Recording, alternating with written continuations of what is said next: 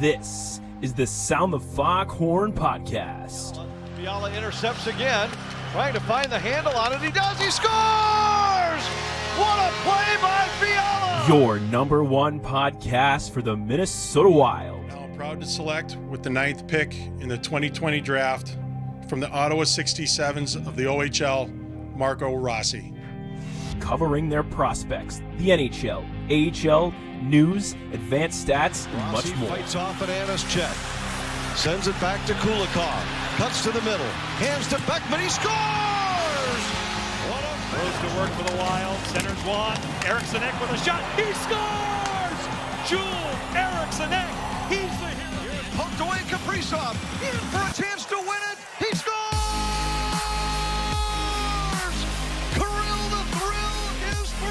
And now, here are your hosts Brett Marshall, Zeke Boyott, and Justin Bach.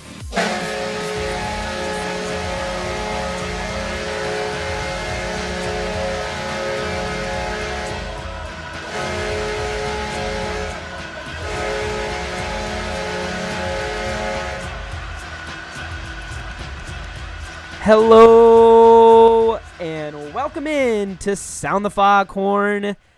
It is Thursday, November 11th. We are about an hour away from the puck drop for Minnesota Wild in Vegas. So by the time you're listening to this, hopefully we will be celebrating the Minnesota Wild's fifth win of the season.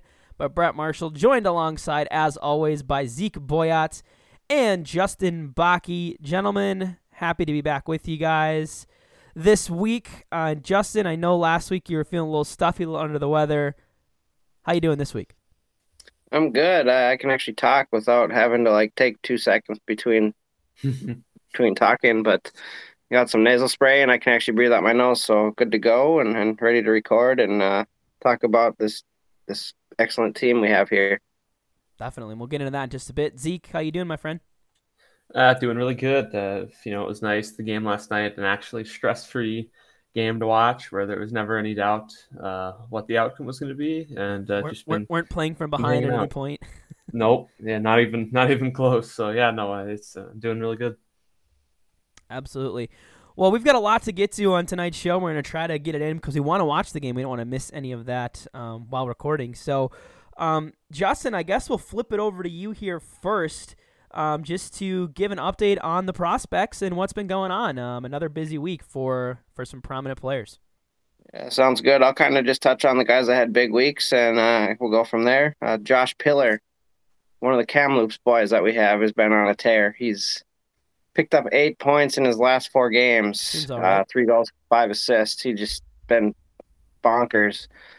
Him and Bankier and Stankoven on that team are just so good, and I think uh, Pillar has like 21 points in 13 games. Just kind of, kind of reminds me of uh, maybe like an Adam. I haven't seen him play, but like how Adam Beckman was in the WHL, where he just you didn't really know about him maybe till we drafted him, or I guess I don't know about a lot of these guys until until we draft him, but Right. he's just going off and, and playing very well. And then uh, Jesper Wallstedt, how about him? A couple shutouts in a row, two games in a row. He has a shutout now, and uh, he was named to Sweden's under twenty team for the Four Nations tournament, which begins soon. I, I I have to look at the dates, look the dates up on that, but that's coming up really soon. So we'll, we'll get to see him in that tournament as the SHL is taking a break till the 18th. Um, with his shutouts, he's uh, climbed kind of the stats. Mm, Remember, this kid's 18 years old. He's third in goals against average with 1.69, uh, sixth in save percentage at 924, and then uh, I believe he was sixth in wins with eight. But he just keeps getting better, and he's only had one game where he's allowed more than two goals. So pretty damn good out of an 18 year old in a man's league. Yeah, Um, absolutely. He's yeah. been he's been really good, um, and I, I and I think you've touched on this in weeks past, but it's just nice to see him getting those starts because there was that Mhm. fear um, after he was drafted and kind of some rumblings that he would kind of serve as the backup. But I think he's more than kind of earned that that starting role. And as you said, just to be dominating the way he is against men, it just seems like he could just use a little bit more offensive support, um, and Mhm. some of those numbers could really pop. Right, and I, I think that's. I mean, he's eight four and zero still, but a couple of those games. I mean, he could really be like eleven and one or something if he had a little bit more goal support. But uh, I'll continue on. Ryan O'Rourke had a nice week with four points in three games, two and two. Um, Marat Khusnutdinov has been named uh, Team Russia's roster for the Karjala Cup, which started today. Uh, Russia actually lost three to nothing, so not much to report there. But he is going to be wearing an assistant captain on his jersey, an A. Uh, sorry for those who called alternate.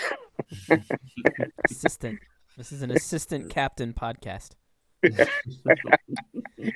um, and some kind of I'll touch on a couple prospects with uh, maybe a little bit of bad news, and then we'll touch on the Iowa Wild and be done. But mm-hmm. Alexander Khovanov has been sent back to the ECHL to the Iowa Heartlanders after being called up to the Iowa Wild last weekend. They played two games. He didn't. He didn't get into the lineup in either game, so kind of disappointing to see a guy that uh, played so well in the queue not really. I don't know if he's not really taking it serious enough, kind of like a Sokolov type. Um, just got talent, but just isn't taking the conditioning seriously. And then our St. Cloud State boys, Jack Peart, he's day to day. Sam Hentges is week to week. I've noticed they haven't been in the lineup for a little while. Was unsure why, but uh, that kind of came out recently that I saw. And then the Iowa Wild, they've been playing well. We got uh, Marco Rossi, nine points in seven games, had a couple assists last night he figured in on the game tying and game winning goal. I think they came back with like 20 seconds left and won in overtime. Yep. And I think he's riding uh, something like a four or five game point streak now. yeah, well. it's somewhere between four, five, six, somewhere in that range. He's just playing really well since he came back from not feeling well. And then Nick Swaney got 10 points, nine games, scored the game tying goal last night. And Mason Shaw had three assists last night. He's him and Swaney are tied for the team lead with 10 points. So those three are really the, the guys that are kind of just leading the charge down there right now. I mean, you got Beckman and Dewar who are playing well. They've kind of been called up and called back down. So their points may not be there, but uh, yeah, I was uh, playing fairly well here. And it sounds like uh, Matt Boldy could be getting nearer to his return to the ice as well, um, which is which is That's a right. great sign. Um, if we can, I I think just for fun, and I know Beckman and Boldy are left wings, but just give us a shift of like Rossi, Boldy, Beckman. Just like let us see yeah. the future. Well, um, I think that's what they planned to do before he got hurt, if I remember yeah. reading right. So because I think Beckman is, I think he's a guy I think that's kind of comfortable playing either wing. I think he's more of a natural left winger, mm-hmm. but I don't mm-hmm. think I think kind of like Fiala, he he just has that natural scoring ability. Where if you stuck him on the right side, you know he's yeah. coming in, you know, strong side on the forehand, so not always a bad thing. Mm-hmm. Anything else, Justin, or does that pretty much wrap it up? No, that pretty much wraps it up. I forgot about the Boldy uh, being back on the ice part, but uh, yes, overall some pretty good news. And there's a lot of other players that are playing well, but those are the ones that really stood out this past week or two. So absolutely. And then uh, Scott Wheeler of the Athletic, friend of the pod, uh, did release an article today, kind of projecting out his lineups for the World Juniors. I believe there's five or six Minnesota Wild players in the mix. It sounds like some locks in Carson Lambos for Team Canada, um, Marat Khusnutdinov for Team Russia, Jesper Wallstedt for Sweden, and then some hopefuls, potentially Ryan O'Rourke. Um, Daemon Hunt is kind of the number six guy for Canada, maybe even Lambos' defensive partner, which would be kind of cool. Um, and I feel like there might be one other one that I'm forgetting. There is one more, but I'm having a brain fart. Um, I'm guessing it would be Novak again. Czechs. Yep, Novak for the Czechs. I think I don't think he even had a Czech Republic roster, but okay. he would seem. I think as long as he's still eligible, Mm-hmm. Um, I don't. I think Firstov's passed his eligibility. So, but there should be a, a, again, m- much like last year. Um, I think does I think Rossi might even have one more year of eligibility if Austria's back in the mix. Maybe I'd have to look I, I think they might have got relegated anyways. If I remember that, right. Okay. Well, because well, didn't they score? Yeah, it doesn't matter. Uh, a handful of wild players sounds like for sure. I think three locks and potential for maybe two or three others. Um, so something to monitor as as those camps get underway here, probably I think within the next couple weeks. Um, mm-hmm. and that tournament takes place following um, Christmas. So something to look forward to there. It's always fun watching the wild prospects in those tournaments. We'll move next into my analytics segment. Um, and it's something we kind of hit on a few weeks ago, but I want to hit on again because the Wild just keep dominating at five on five. Um, you probably saw some of my threads today come out with analytics. We'll talk about some of those on the show today. We'll start with just how good the Wild have been at five on five uh, through the first 12 games of the season. So their shot attempt differential uh, of 116. So Corsi, for those of you that are nerds like me, um, second in the league at plus 116. The actual shots on goal differential of plus 72. Third best in the league. They have a plus 56 scoring chance differential, which is fourth best in the league. Their high danger differential of plus 28 is third best in the league. Their goal differential of zero is tied for 17th. And the expected goals differential of an astounding plus 7.05, which I believe is right around, um, I think if you look at it percentage wise, it's like 60%. Um, has a pretty wide lead on the rest of the league. They are in first place in that category. And I think that just goes to show, um, I, I, think it points immediately to kind of what the eye test shows you, in that, you know, where they've t- seemed to give up goals is a lot when they've been killing penalties. We know how bad the power or the, the penalty kill has been um, mm-hmm. so far this year. And then I think even a little bit too to some of the down games we've seen from Talbot and Kahkonen. Um, and Kahkonen, we'll talk about in a bit, has looked much better over his past couple starts. But I mean, this just team just continues to dominate at five on five, and they're winning games. They're getting depth scoring. They're doing without a whole lot. I mean, as of late, we've seen Kaprizov and Fiala start to heat up, but without a ton of goals from either of those two. I think now just combined, those two have I think it's just five on the year now, um, through 12 games. So I mean, this team can be scary. I think if they can shore up that, shore up the the penalty kill a little bit, which seems to be coming around finally. And then if Kahkonen and Talbot can just kind of start making some more of those, you know, supposed to make saves, I mean, this team could be absolutely lethal.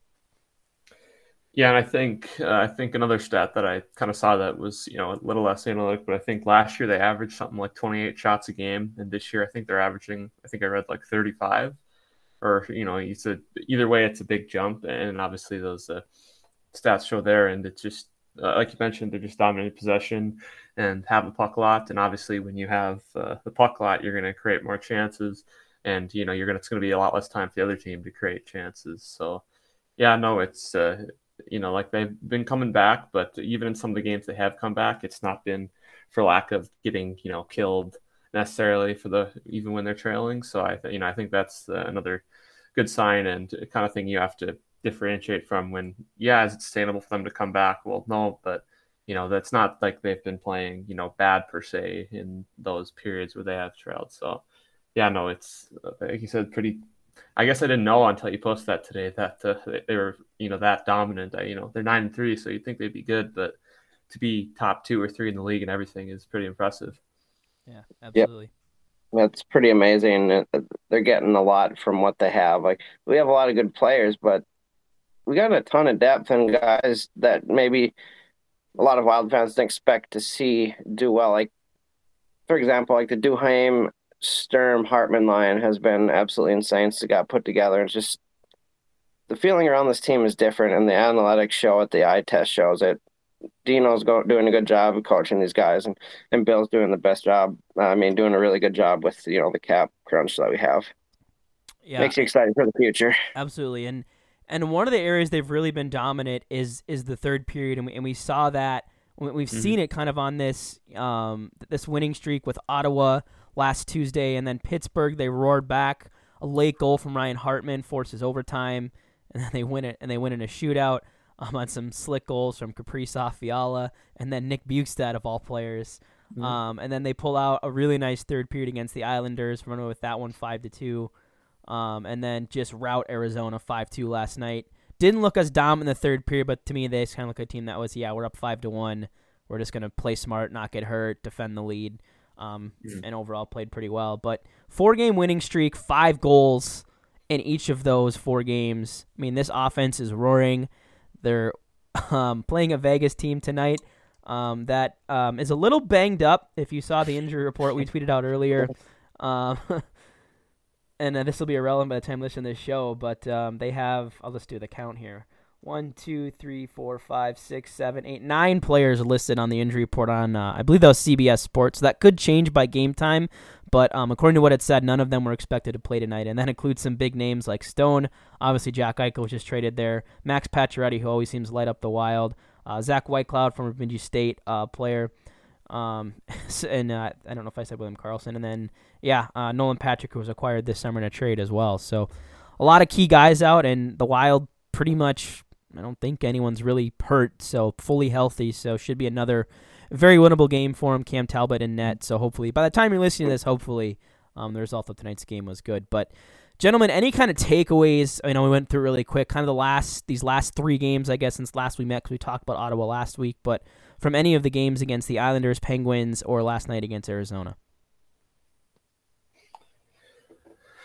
Well, I mean, trying to think right away. I mean, obviously that game in Pittsburgh, uh, you know, let's be honest, they probably didn't deserve to get any points out of that game because uh, you know I think, I think that was the you know for the first two and a half periods they were kind of just fumbling the puck around their own end for minutes the whole time. Couldn't seem to complete a pass, even though they did score two goals. And uh, you know the fact that they were able to come back, especially you know I said to my dad this, but it's it's rare enough to score the one goal with the goalie pulled to tie it late, and it's you know even more rare to do that twice in the last three minutes. So you know that was uh, obviously that was really exciting and a great shootout win as you mentioned. But I just thought that you know I was guess I was impressed with the fact that overall from those games that after that game in Pittsburgh, you know emotional win, all that they came out you know against the Islanders, and even though they did trail twice, I thought they were you know, obviously the better team throughout of that. They were moving the puck really well, passing really well.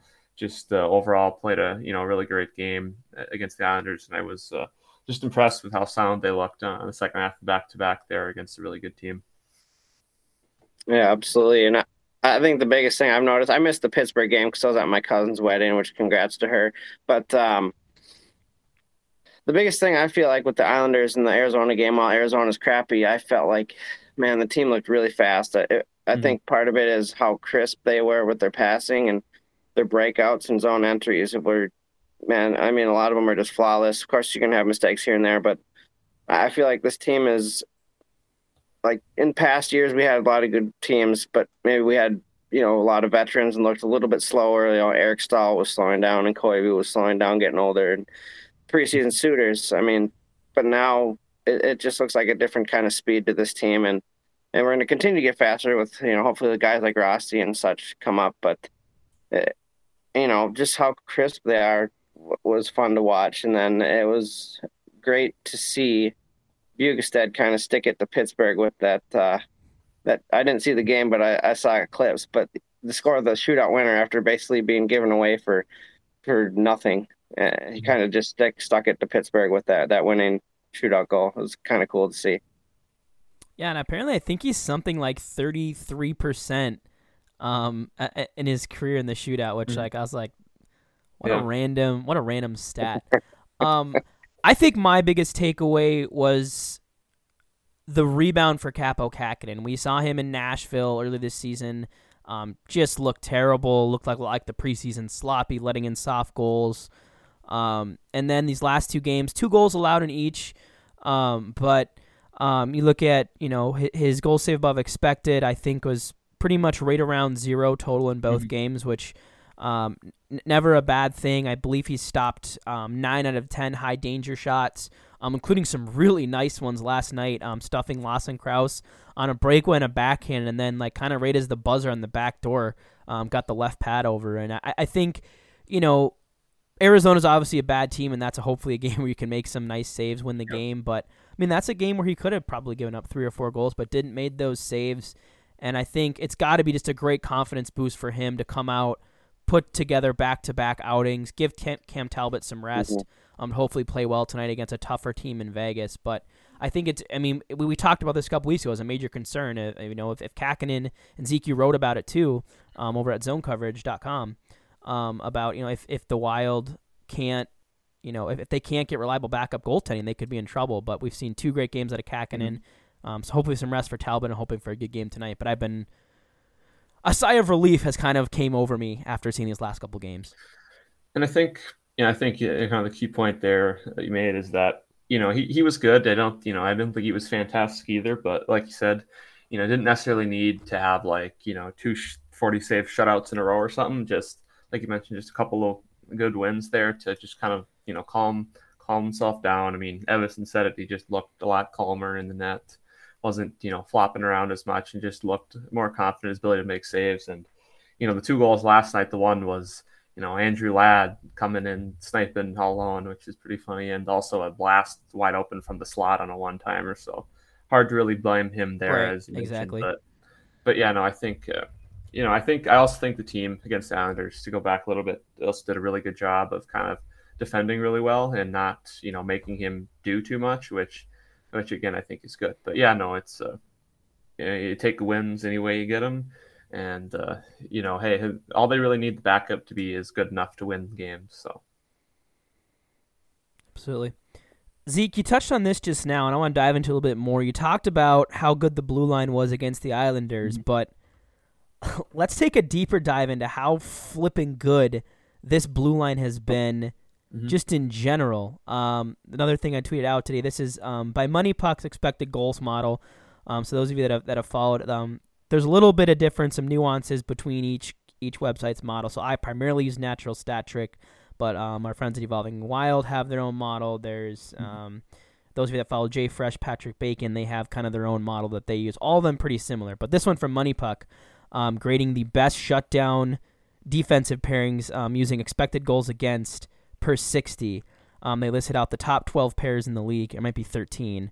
Um, Minnesota Wild, all three of their defensive pairings hmm. um, grade out in that. Um, Kulikov Merrill, the best um, at uh, 3.3. Wait, hang on, that doesn't seem right. Here we go. Um, 1.68 expected goals against per 60. Brodin Dumba, 1.89 expected goals against per 60. And then uh, Goligoski and Spurgeon, 1.93 goals against per 60. So a way you can think about that, assuming that you know each pair plays plays around 20 minutes a night, um, you're looking at maybe allowing one to two goals every 3 mm-hmm. games um, expected. And for all three pairings, that is uh, that's pretty darn good. Um, we talked about coming into the year some questions about that third pairing, and I think we talked, you know, when we gave Kulikov all the love. Um, I think that was last week's show, mm-hmm. maybe it's two weeks ago. But I mean, Kulikov and and Merrill look great. I think combined last night, those two had three points as well. Um, and, and that's the other side of it. I mean, the, the, the blue line's been scoring too. I believe it's up to 38 points, 10 goals.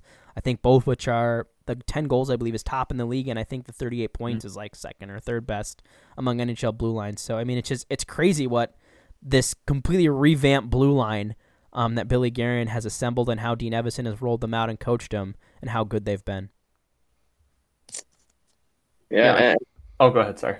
I was saying it's coming from guys that we maybe didn't expect it from. Like when we mm-hmm. lost Susie and, and, missed out on Cole, I was like, oh, what the hell? We're just gonna patch this thing, and it's that third pairing could be rough, and and they've maybe been the best pairing of the three, and then seeing Merrill and Kulikov play as well as I mean Kulikov's look really good. I know we've talked about him, like you mentioned, but I mean just his skating and some of his zone entries and just then Merrill last night. You know, I don't think the goal ended up going to him, but just he. I don't think he scores a lot, but he's getting chances like like maybe more than he has in past couple goal chances. And I don't know. They're just they're just really good so far.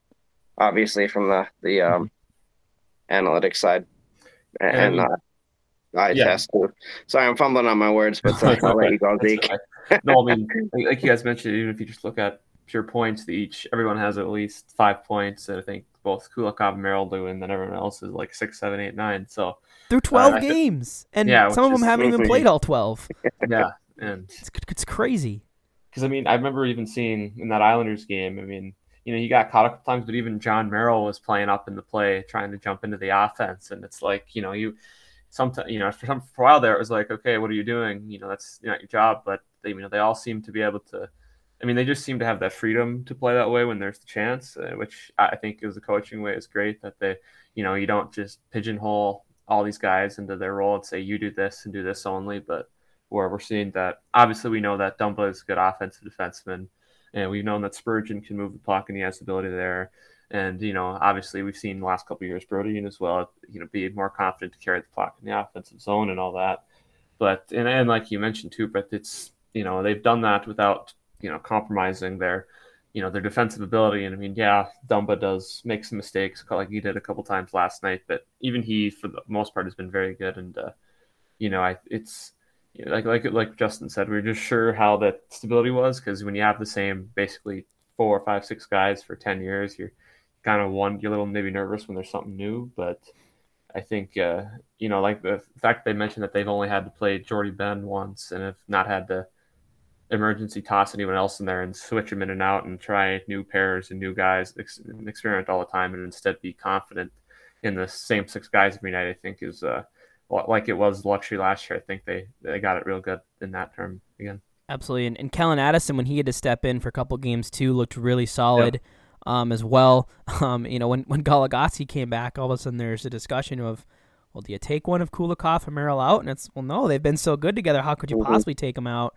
Um, so obviously Addison gets sent back down Mhm. um, to play those big minutes in Iowa, but a great problem to have when you know you could lose a guy and have Addison step right in um, the way he has, and it, it- it's great Mhm. to see him, you know, finally maybe starting to take that next step, especially on the defensive side of the game.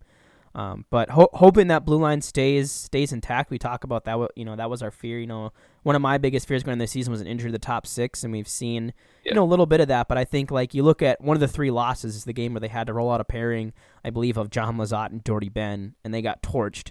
Um, I think Mhm. allowed like two goals against that game, and I think that was the I think that was the Seattle game. Um, Yeah. So I mean, you can almost in a way throw that game out. You know, if they have a full lineup, if they have a Zuccarello, a Pitlick, if they have you know Goligoski, and then I think um, it was Kulikov that missed that game as well.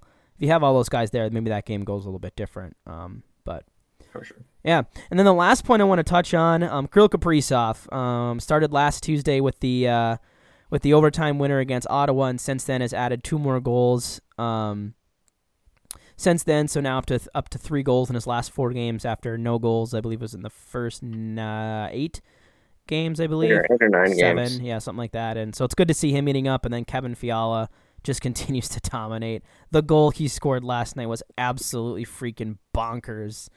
I'm still like trying to wrap my head around how he did it, but it was crazy. It's great to see those two now starting to heat up because it just it makes the Wild so much scarier.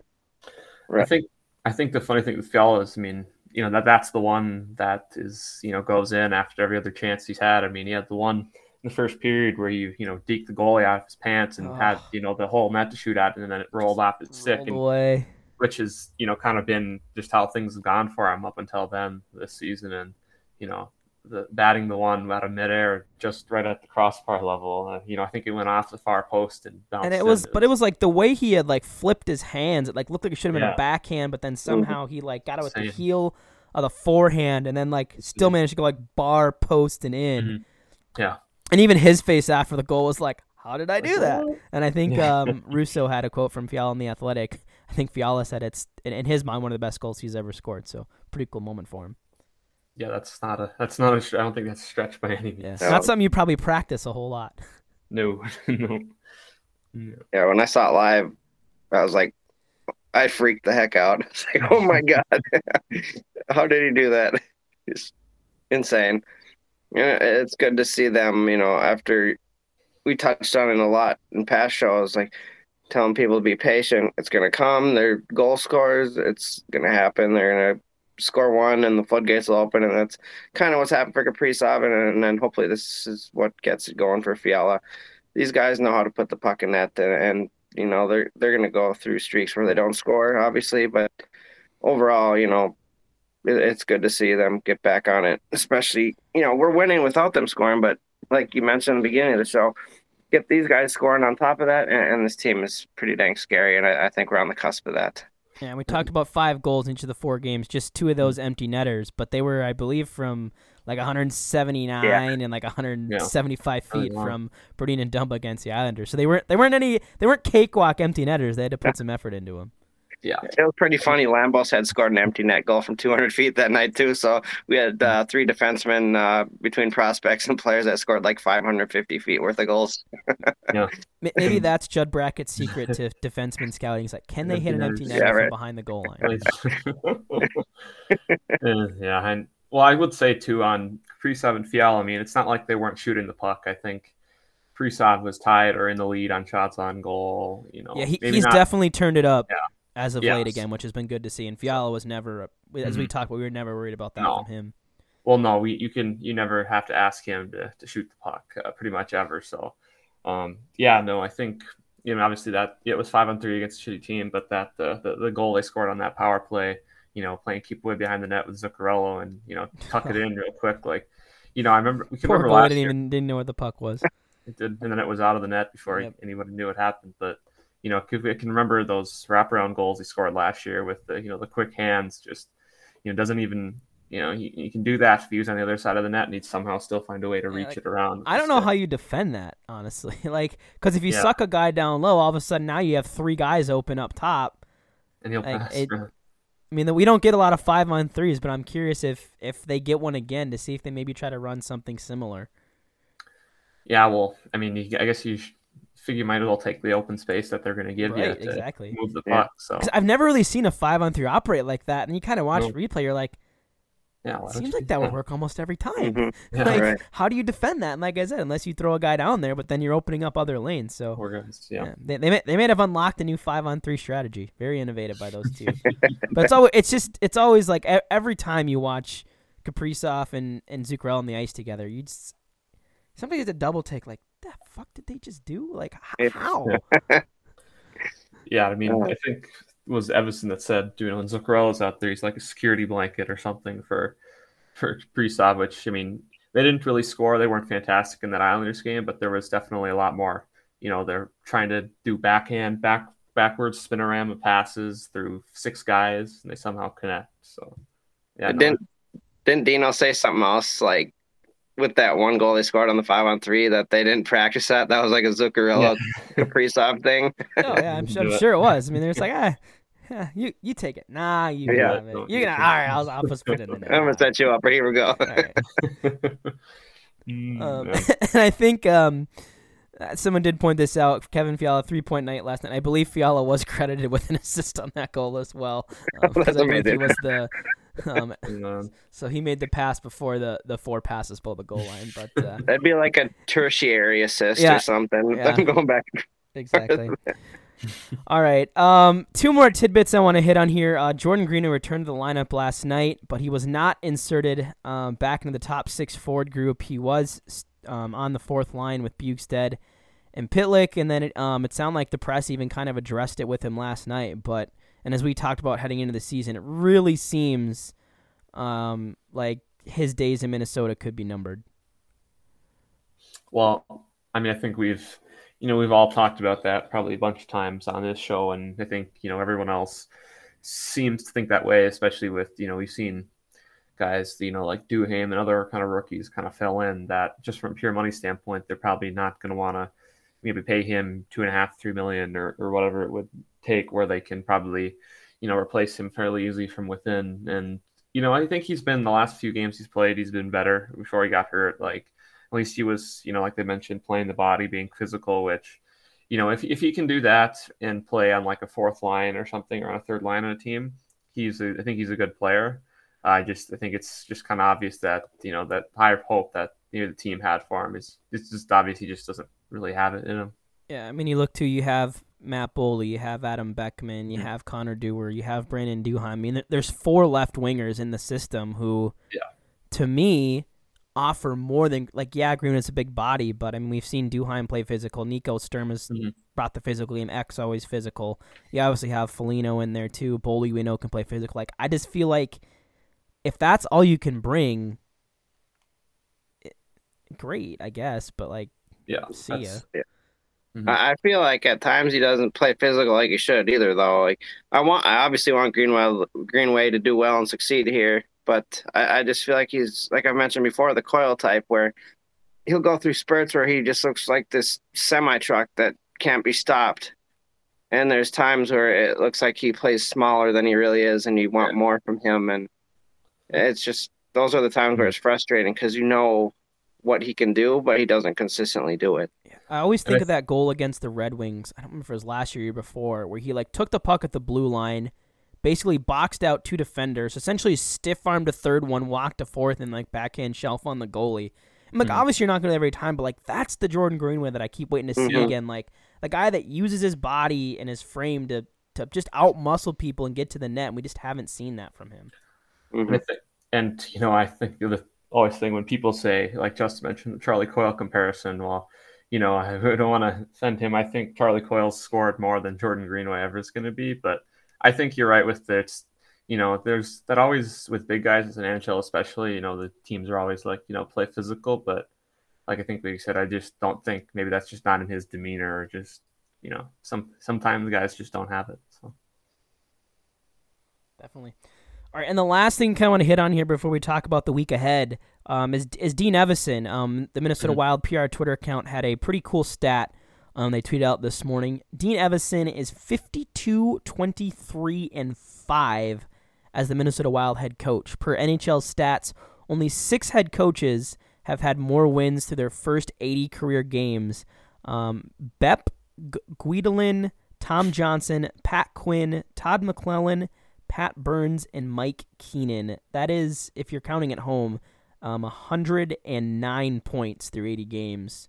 Um, Dean Evason has coached the Minnesota Wild too. We talked about coming into the season that you know we'll kind of see how things go if he should be extended, but I am now all in on uh, hashtag Mhm. extend Dean Evason because I honestly don't know what else you could want this man to do. Um, obviously, tough playoff with coming out of COVID against Nash, um, Vancouver, and then a, a strong showing to get you know to Vegas to seven games, and he had a pretty banged up roster in Game Seven. Um, but you know, I, I think he's he's well on his way to earning an extension. I think it's one that'd be welcomed among both probably the team, the players, management, as well as the fans. Yeah, absolutely. I'm 100% on that boat as well.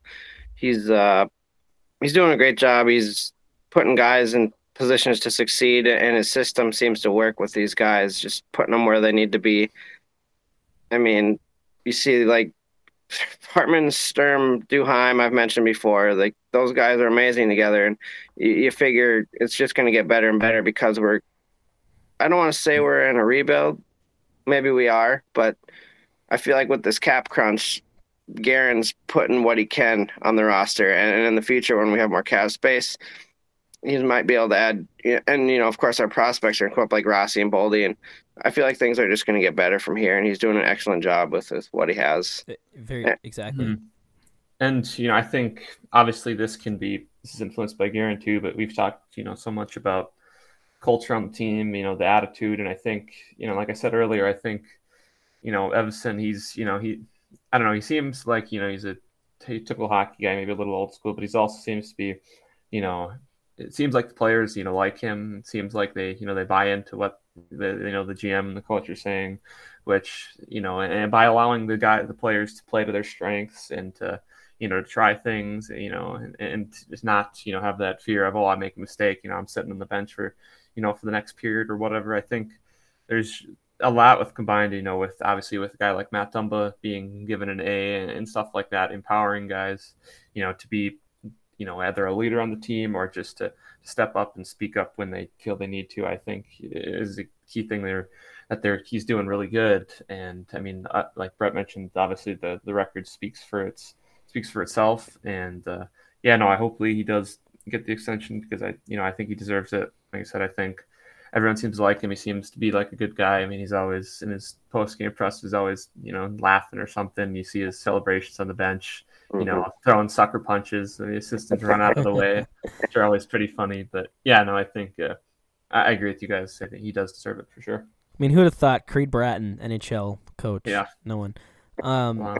And I think the thing that's really kind of pushed me over the edge this year, we were hard on him last year for at times, you know, seeming to force feed Victor Rask into the first line for, you know, Yeah. keeping Nico Sturm in prison on the fourth line, not playing Boldy down the stretch. All all these little things about, you know, kind of just seeming to not unleash these players and I think we've seen him completely go away from that this year with you know, bumping Ek onto that top line to start the year, putting Eriksson Ek on the power play. We've seen him move Nico Sturm and Brandon Duhaime up from the fourth line to the third line. Granted, injuries played a part in that, um, but I think you know, trying Ryan Hartman at center, trying him with skill players, unlocking you know, kind of this Ryan Hartman that we really hadn't seen before. Um, and then you know, when when guys got, have gotten hurt, he's put faith in guys like like Dewar, like um, Adam Beckman, like Calen Addison. He's not relying on these, you know, these old aging veterans. Um, you know, we saw Kyle Mhm. Rowan there, but you know, Victor Rask continued to be a Vic, uh, a Victor Scratch, um, a, a healthy Victor scratch, Victor Scratch. That might be a, a, a good nickname for him moving forward. Um, um, but I mean, we've seen him put these faith in the young guys too, and I think that's something you know we were really, you know, as, as a as a podcast that loves the prospects, that's something we've been clamoring for. Mhm. Um, and I think just to finally see that kind of come to light too has been, a, I think, the thing that's really sold me on him this year. And obviously, some of that could be coming from Guerin, but I think just you know, finding the right mix of, of where to of where and when to play these guys. Obviously, um, on the Pittsburgh goal, Adam Beckman's out there at the empty net and ends up picking up the, the second assist on the game tying goal because he wins a battle behind the net. And that was Evason who said, "Hey, we're gonna we're gonna put this Mm-hmm. skilled player out there in this big situation," and he delivered. Yeah, and I also I've kind of touched on it a bunch, but it's amazing to see guys come in that they got assigned to cheap deals like Merrill and Kulikov and Freddie Gaudreau. They all come in and and blow our expectations out of the water per se. It's only been twelve games, but they've performed much better than I expected. And you know, I I, may ha- kind of I may have to Yeah. go back and delete any podcast or tweet of any negative thing I ever said about Freddie Gaudreau because goddamn that guy. I think I tweeted this. He's like second in the league in expected goals for percentage among like all players like 150 minutes played. Mm-hmm. They've played him on every line and like every game I watch, I'm like he's just solid. Like he's not. He doesn't dazzle you with like crazy skill or anything, but like. He always seems to be in the right spot, does the right things, and I'm like, I can't believe I ever shit talked this guy because yeah. he's been such a nice fit. Um, and I, I just love what he brings night in, night out, just the effort, and it just seems like he just seems like one of those guys that's really dependable and like doesn't you know turn the puck over a lot. And sorry, m- mini rant, but Freddie Gaudreau, man, you, you have my heart, brother. I think we need to keep signing these guys from Nashville that get hurt, like big injuries, like a broken femur, and, and Yeah. bring them in because they seem to work here. Anyone that Nashville or Pittsburgh doesn't want, we'll take them and we'll turn them Yeah. into good players. Right. Try, trying to think Mm. who who uh, um, um, we didn't grab McCann. That would have been a good snag, but yeah. Yeah, what yeah. All right, so looking uh, to the week ahead, I think there'll only be two games before we record again um, Wednesday of next week, and that is Saturday against Seattle, and then I believe it's Tuesday against San Jose back at home, Yeah, we play Vegas and then tonight. Vegas tonight is supposed to. Yeah. Yeah. Yeah, it's, game. Tues- it's Tuesday. Yep. So, um, are those all on the road? Uh, San the uh, San Jose's Vegas, back at Seattle. home. Yeah, I was gonna say. So- I got the calendar pulled up here. Yeah, so we uh, get to see some familiar foes. Obviously, hoping for a, a better game against Seattle with a healthy roster. Um, hoping that Mhm. they can, uh, you know, put forth a more complete game than what we saw last time. One of the three bad games they've kind of played all year. Um, San Jose is San Jose should be a beatable team, and then uh, you know Vegas, as we as we mentioned, battered up. So hopefully they uh, can take advantage of that and and get a win against a good team who's missing basically, I think four. I- If you count Alex Tuch being traded too, basically I think like five of Oh, their yeah. top six forwards. So Yeah. Yeah. um, yeah, Yeah, some very winnable games. We could. I mean, you don't expect to win them all, but man, it'd be nice to Mhm. go be twelve and three. Knock on wood. Yeah. Let- let's Yeah, go I on a run. Why not? Yeah, I mean, Let's like I said, uh, bank those points early, and this is you know when you got that month of March with games pretty much every day. You know, you're not. It's not a situation where you have to gonna have to win three out of every four and four out of every five every week. So Yeah. that'd be nice. For sure, and and I think especially too taking advantage of these games where you have your full lineup too is huge because I you Yeah. know it it just doesn't happen often. I mean, I, you're going to go through injury bug at some point. You know, there's Mhm. always the potential for the COVID outbreak now as well, where you're missing guys. So, Yeah, that's true. all right, fellas. Well, puck drop is about 20 minutes away, so um, hopefully, anyway. Um, Yeah. hopefully, this doesn't get Yeah, pushed back to 9:15 again tonight. Right. But uh, Hmm. any uh, any final thoughts uh, from you guys uh, before we wrap up here? Um, I mean, you know, not much. Uh, just you know, keep enjoying the games. Team's playing great. Uh, obviously, hopefully, uh, you know, like you said, just hopefully get a big win against Vegas tonight. You know, because we we all know how much we love love that team. Uh, but yeah, no, it's just uh, Ratio their Twitter account to your heart's Yeah, I was content. gonna say. send them send them puppy pics after the Yeah. game tonight. So No, just enjoy the game. Continue uh, to get some wins, and uh, I, I kind of want to get a little personal. I want to say I'm proud of you guys for you know Zeke doing the 10k ranks and Brett losing 15 pounds. Uh, Thanks, man. Appreciate it. getting a little personal, but um, super proud of you guys, and uh, just you know, ever since we started this podcast, a lot has happened to each of us, and it's just Yeah. cool to see you guys grow. Proud of you All for of locking grow, in you the know? new house, man. yeah, Rock a on. big one. Yeah, a, a lot has happened since we started this podcast. Amazing what can change uh, in a year. Mm-hmm. Um, my final thought will just be shout out to Dmitry Kulikov who scored his first goal. I got it wrong like three times. I think. I think officially it was since like February of 2020, but still, I mean, it, it was just cool to see a guy who's been so good for the team finally get on the board. Um, Yeah. With a nice goal too, great play by Rem Pitlick to take it on the net, find Kulikov, and Kulikov has some nice patience. I'm able to beat V- Vejmelka or whatever that guy's name Oh, was. yeah. Um, also, that poor guy, man. His He underlying had a- numbers are solid. Um, he he hasn't like been terrible this year, fifteen. but like, Yeah. Coyotes just can't flip and score. Get uh, get get Chychrun out of there, please. Well, Free well, that, that team- man. Yeah. Will that Hey, team that- win ten games this year? Like, Oh will man, they? I'm sure they will. how- I, I mean, I, how they I feel like e- even the worst teams, I think, find a way to win. It seems Well, like twenty, but twenty would man, be. I mean, th- th- yeah, I, that Coyotes team has the potential to be historically bad. yeah. Um, Well, I think they said um, uh, Shane Gostisbehere, who I'm still baffled at how what that they were able to get him and I think like plus two picks taken Yeah. off Philly's hands, and Chuck Fletcher's like, ah, but I gotta give a first to get Rasmus Ristolainen. oof. Glad he's out of Minnesota. Um, Mhm. or is it going? With, I think they said on the broadcast last night he's factored in. I think it's like on 12 of their 23 goals or something. Yeah. So it's like Yeah, when you're something like relying on you know your number two, number three defenseman for half your offense. That's probably not an ideal situation. Mhm. Um, but n- nonetheless, uh, It's on best of luck to the Codys. though. They do have a, a boatload of draft picks stored up. Yeah, I was Um, gonna say Yep. So the, the, re- silver rebuild lining. underway. silver lining for the next couple of years. They'll be in the running for guys like Shane Wright, Connor Bedard, and uh, Matt Michkov. So their their franchise could turn quick. Yeah, if they if they get one or two of those guys, look out. Um, Yeah. it could be worse. They, they could be Buffalo. So, Could be. They could be. um, R- R.I.P. Alex Tuch, Hmm. who was traded there Poor in guy. Jacksonville trade. All right, uh, I think we're rambling now, so we'll uh, we'll give it a wrap up here. Zeke, where can everyone find you and your work? Uh, well, uh, as you, you can find me on Twitter, I changed my handle. It's now just my name uh, at Zeke Boyat. So you, you know, just obviously you can just look up my name and it'll show up. And also you can, as we talked about, find my work now at uh, zonecoverage.com. Justin. Uh, you can find me at the East 2004. You can find me at Capri Sub C with the Capri Sub Countdown. And you can find me at MNW Prospects with a lot of prospects and young players. All right. And for those of you that were hoping to get a weekly Whitecaps update from Sammy Wren uh, tonight, she did get tied up with some Minnesota Wild social media duties, so we weren't able to get her on the show. So we will double dip. Um, the Whitecaps, unfortunately, did drop both their games to Boston this weekend. Um, nearly battled back uh, from like I think it was like five to one deficit. Ended up losing six to four on Saturday with a nice gave, gave it a good effort, and then uh, were the victims of some great goaltending from Boston on Sunday with a 1-0 loss. Um, so 0 2 to start the year, but um, some promising games and hopefully a, a, a better a, a better uh, future ahead for him. And we'll, we'll get Sam on again hopefully next week um, for more full updates. Just want to give you guys an update on that. Why she didn't join us this week, just tied up with our very own Minnesota Wild. So. Um, yeah, and just to wrap up, you can find me on Twitter at B underscore Marsh92. Be sure you are following the podcast account on both Twitter and Instagram at Sound the Foghorn. All one word.